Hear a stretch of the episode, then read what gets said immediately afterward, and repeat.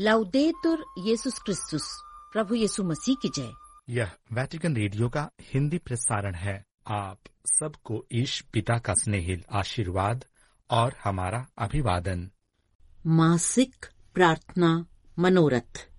हे ईश्वर प्रभु यीशु ख्रीस्त के नाम पर हम आपसे याचना करते हैं कि पवित्र आत्मा हमें ख्रिस्तीय समुदाय के भीतर करिश्मों के वरदान को पहचानने और कैथलिक कलीसिया में विद्यमान विभिन्न परंपराओं और अनुष्ठानों की समृद्धि की खोज करने में मदद प्रदान करें। आमीन। नमस्कार श्रोताओं, आज के कार्यक्रम में प्रस्तुत है रविवार ये आराधना विधि चिंतन, भक्ति गीत एवं समाचार। कार्यक्रम प्रस्तोता हैं फादर संजय दिलीप एक्का, सिस्टर उषा मनोरमा तिर्की और सिस्टर अनुग्रह मिंज।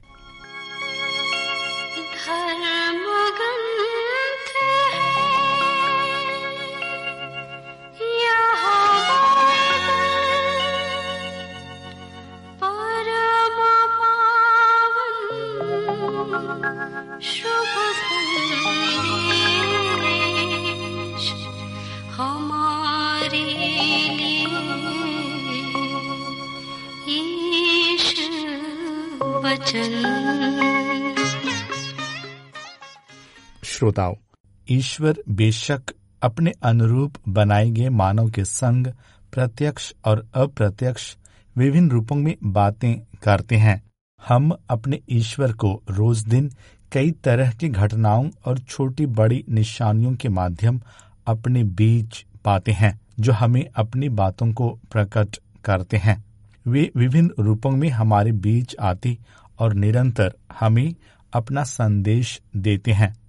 बशर्ते कि हमारी आँखें, मन और दिल उन घटनाओं तथा बातों को सही अर्थ में देखने को खुली रहें। इसका ठोस उदाहरण हम पुराने व्यवस्थान की विभिन्न घटनाओं में पाते हैं। उनमें से एक महत्वपूर्ण और मुख्य घटना हम जलती हुई झाड़ी के दृश्य में पाते हैं। जहाँ याहवे अपनी बातों को नबी मूसा के लिए प्रकट करते हैं। वहीं नए विधान में, पूर्व दिशा में तारे का उदित होना यीशु के जन्म का संदेश घोषित करता है जिसे मंजूषी गण पहचानते और यहूदियों के नवजात राजा की खोज हेतु निकल पड़ते हैं। श्रोताओं, इस भांति ईश्वर की ओर से आने वाली बातों को सुनने, समझने और उन्हें अपने जीवन में अंगीकृत करने हेतु हमें जीवन में सदैव चेतना में बने रहने की आवश्यकता है। यह हमें सतर्क और सजग रहने की मांग करता है। यदि हम अपने जीवन में सजग रहते, यदि हमारी आँखें और हमारा हृदय खुला रहता है तो हम ईश्वर के द्वारा आने वाले संदेश को सहज ही अपने लिए देखते और समझने के योग्य होते हैं।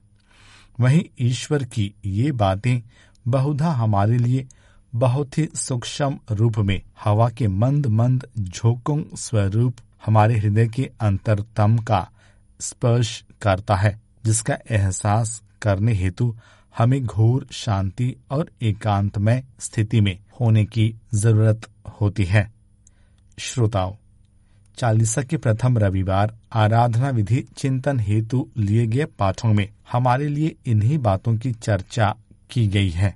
आइए हम सुसमाचार में प्रभु वचनों का श्रवण करते हुए अपने में इस बात की थाह लें कि हम ईश्वर की ओर से आने वाली बातों को किस हद तक सुनने के योग्य होते हैं। क्या हम उनके द्वारा कही जाने वाली बातों को अपने जीवन की छोटी घटनाओं में देखते और पहचानते हैं। क्या ईश्वर के संदेश को ग्रहण करने हेतु हमारा हृदय अपने में शांतिमय स्थिति में बना रहता है? योहन से बपतिस्मा लेने के बाद आत्मा ईसा को निर्जन प्रदेश ले चला। वह चालीस दिन वहाँ रहे और शैतान ने उसकी परीक्षा ली। वह बनैले पशुओं के साथ रहती थे। और स्वर्गदूत उनकी सेवा परिचर्या करते थे। योहन के गिरफ़्तार हो जाने के बाद ईसा गलीलिया आए और यह कहते हुए ईश्वर के सुसमाचार का प्रचार करते रहे। समय पूरा हो चुका है। ईश्वर का राज्य निकट आ गया है।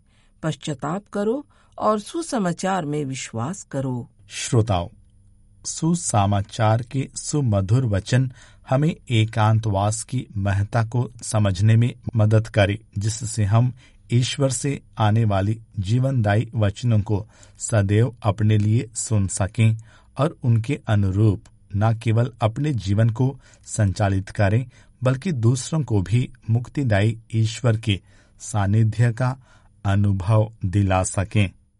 श्रोताओं, उत्पत्ति ग्रंथ से लिया गया आज का पहला पाठ जल प्रलय के उपरांत नूह और उसके परिवार के सदस्यों के लिए यहवे के विधान की चर्चा करता है, जहाँ यहवे पृथ्वी और उसमें जीवन यापन करने वाले प्राणियों को जल प्रलय से फिर कभी विनाश न करने की प्रतिज्ञा करते हैं। पहले पाठ में हम जल प्रलय को उस निशानी के रूप में देख सकते हैं, जिसका उपयोग दुनिया के शुद्धिकरण हेतु किया गया। नूह के दिनों में आए जल प्रलय से याहवे अपने द्वारा किए गए सृष्टि को एक नए रूप में विकसित करते हैं। यह जल प्रलय पुरानी चीज़ों का विनाश करता और नए जीवन को सभी रूपों में जन्म देता है। श्रोताओं यह निश्चित रूप में हमें यीशु ख्रिस्त में हमारे बपतिस्मा की याद दिलाती है, जहाँ हम अपने पुराने पापों के लिए मरते और पवित्र आत्मा में एक नए जीवन को प्राप्त करते हैं।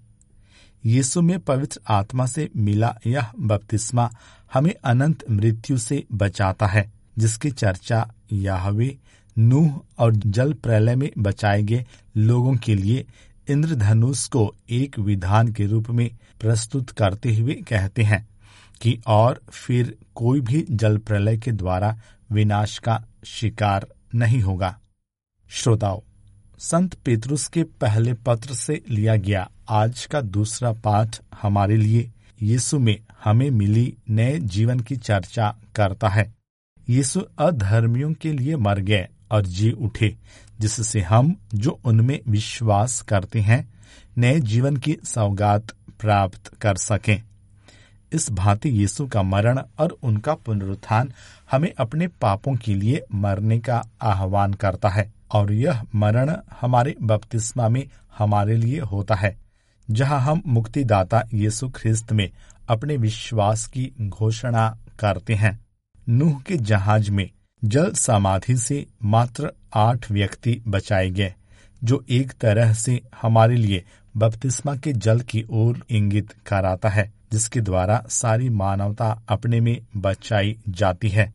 इस भांति ख्रिस्त में बपतिस्मा के जल द्वारा हम शुद्ध किए जाते तथा अपने हृदय में ईश्वर को धारण करते हुए अपने जीवन और अपना शुद्ध हृदय स्वयं यीशु ख्रिस्त को अर्पित करते हैं।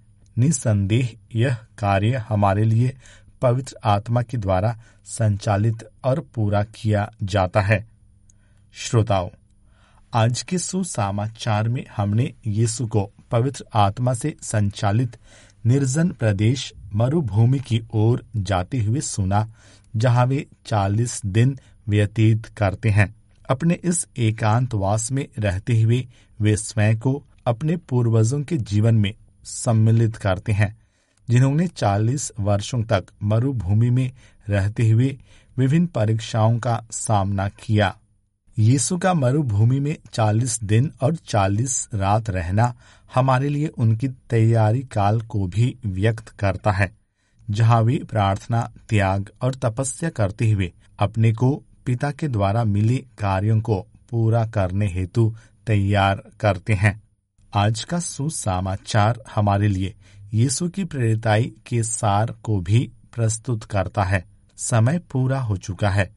ईश्वर का राज्य निकट है। पश्चाताप करो और सुसमाचार में विश्वास करो। अतः आज का प्रभु संदेश हमें मरुभूमि की ओर पलायन करने अर्थात एकांत में रहने का आह्वान करता है।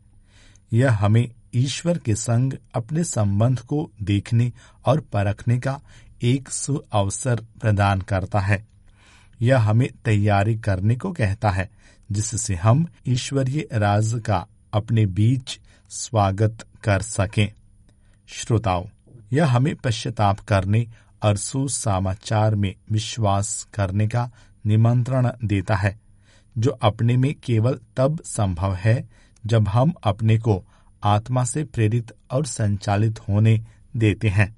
आइए हम पवित्र आत्मा से निवेदन करें कि वे हमें अपनी ज्योति से प्रज्वलित करें, जिससे हम शांति में अपने हृदय को देख सकें, उनकी परख कर सकें, जो हमें यीशु ख्रिस्त के द्वारा आने वाली मुक्ति को पहचानने और स्वीकारने में मदद करेगा।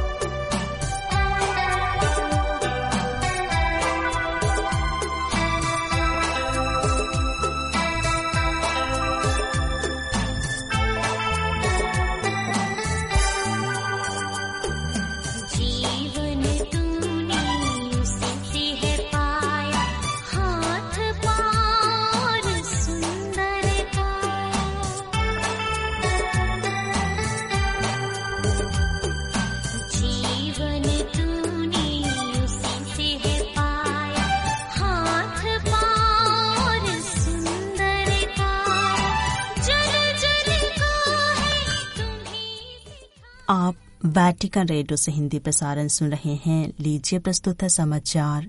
पोप फ्रांसिस ने विश्वासों को उदार बनने हेतु प्रोत्साहित किया है। उन्होंने अपने सोशल मीडिया प्लेटफॉर्म एक्स पर शनिवार को लिखा, प्यार जिससे यीशु ने हमारी देखभाल की, करुणा जिसके माध्यम से उन्होंने हमारे घावों को चंगा किया और वह भावना जिससे उन्होंने हमारे हृदय को आनंद के लिए खोल दिया। ये ऐसी चीज़ें हैं जिन्हें हम सिर्फ़ अपने लिए नहीं रख सकते, ना ही छिपा सकते हैं। इसलिए हम खुद को दूसरों के लिए एक उपहार के रूप में देने के लिए बुलाए जाते हैं। पोप फ्रांसिस ने शनिवार को बार्सिलोना में पौत्र परिवार को समर्पित महागिरजाघर के निर्माण बोर्ड के सदस्यों से वैटिकन में मुलाकात की और उन्हें निमंत्रण दिया कि वे तीर्थयात्रियों का स्वागत करें, ताकि वे महागिरजाघर में प्रवेश करते हुए अपना हृदय ईश्वर की ओर उठा सकें। इस बात को याद करते हुए कि महागिरजाघर प्रार्थना के लिए एक उपयुक्त स्थान है, संत पापा ने कहा, इस साल को मैंने प्रार्थना के लिए समर्पित किया है। ताकि हम जुबली वर्ष 2025 की तैयारी कर सकें। यह महत्वपूर्ण है कि इस मंदिरों में प्रार्थना में वातावरण नहीं खोया है, और इसलिए यह आप जैसे उन लोगों की प्राथमिकताओं में से एक होना चाहिए, जिन्हें इसकी देखभाल की ज़िम्मेदारी है। महागिरजाघर की संरचना पर गौर करते हुए संत पापा ने कहा निश्चित रूप से आपने देखा होगा कि पौत्र परिवार के महागिरजाघर की संरचना इस प्रकार की गई है कि प्रत्येक बरमदे में एक विषय वस्तु है, जिससे धर्म ग्रंथ के अंशों द्वारा चित्रित और एक प्रार्थना द्वारा तैयार किया गया है।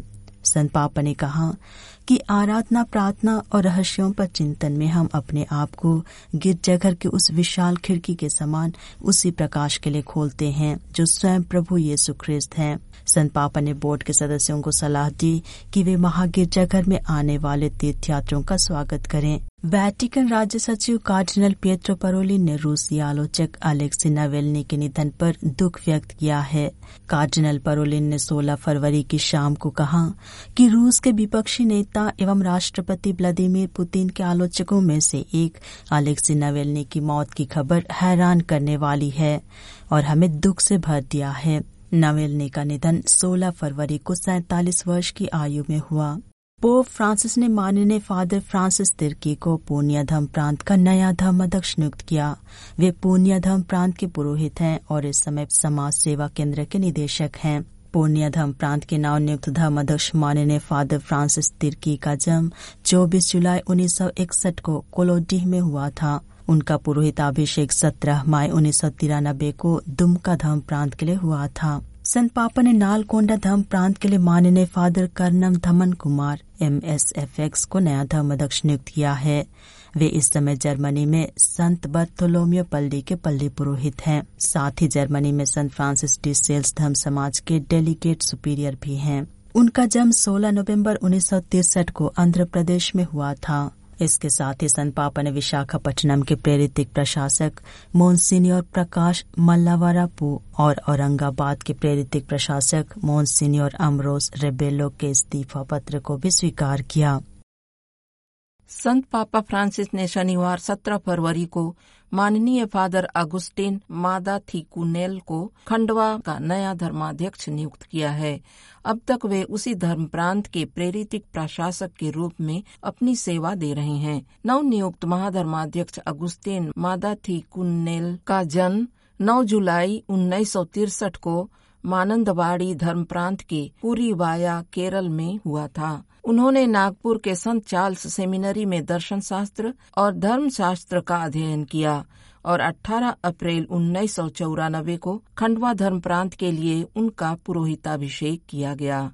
और संत पापा फ्रांसिस ने खम्मम धर्म प्रांत के धर्माध्यक्ष के रूप में कडप्पा के पुरोहित फादर प्रकाश सागिली को नियुक्त किया है। वर्तमान में वे चित्तौड़ में सन जोन बोस्को पल्ली के पल्ली पुरोहित और सीसीबीआई चिकित्सा संबंधी प्रेरिताई के समन्वयक हैं। नवनियुक्त धर्माध्यक्ष प्रकाश सागिली का जन्म 2 जनवरी उन्नीस को हुआ था। कडप्पा में संत पीटर्स माइनर सेमिनरी और विजयवाड़ा में क्राइस्ट द किंग सेमिनरी में पढ़ाई करने के बाद उन्होंने चेन्नई के पूनामली में सेक्रेट हार्ट सेमिनरी में अपना प्रशिक्षण जारी रखा और 25 अप्रैल उन्नीस सौ चौरासी को उनका पुरोहिताभिषेक किया गया। और संत पापा फ्रांसिस ने इंदौर धर्म प्रांत के धर्माध्यक्ष चाको थोटू मारिकल एसवीडी द्वारा प्रस्तुत इस्तीफा स्वीकार कर लिया है और उनके स्थान पर उसी धर्म प्रांत के माननीय फादर थॉमस मैथ्यू कुट्टी माकल को इंदौर धर्म प्रांत का धर्माध्यक्ष नियुक्त किया।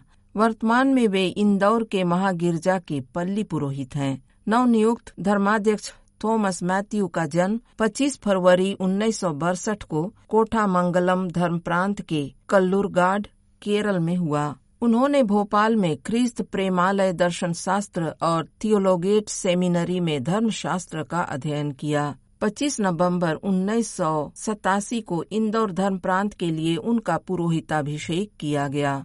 उधर पहली बार कातलिक कलिसिया ने 2015 में आईएसआईएस द्वारा मारे गए 21 कोप्टिक शहीदों का पर्व मनाया।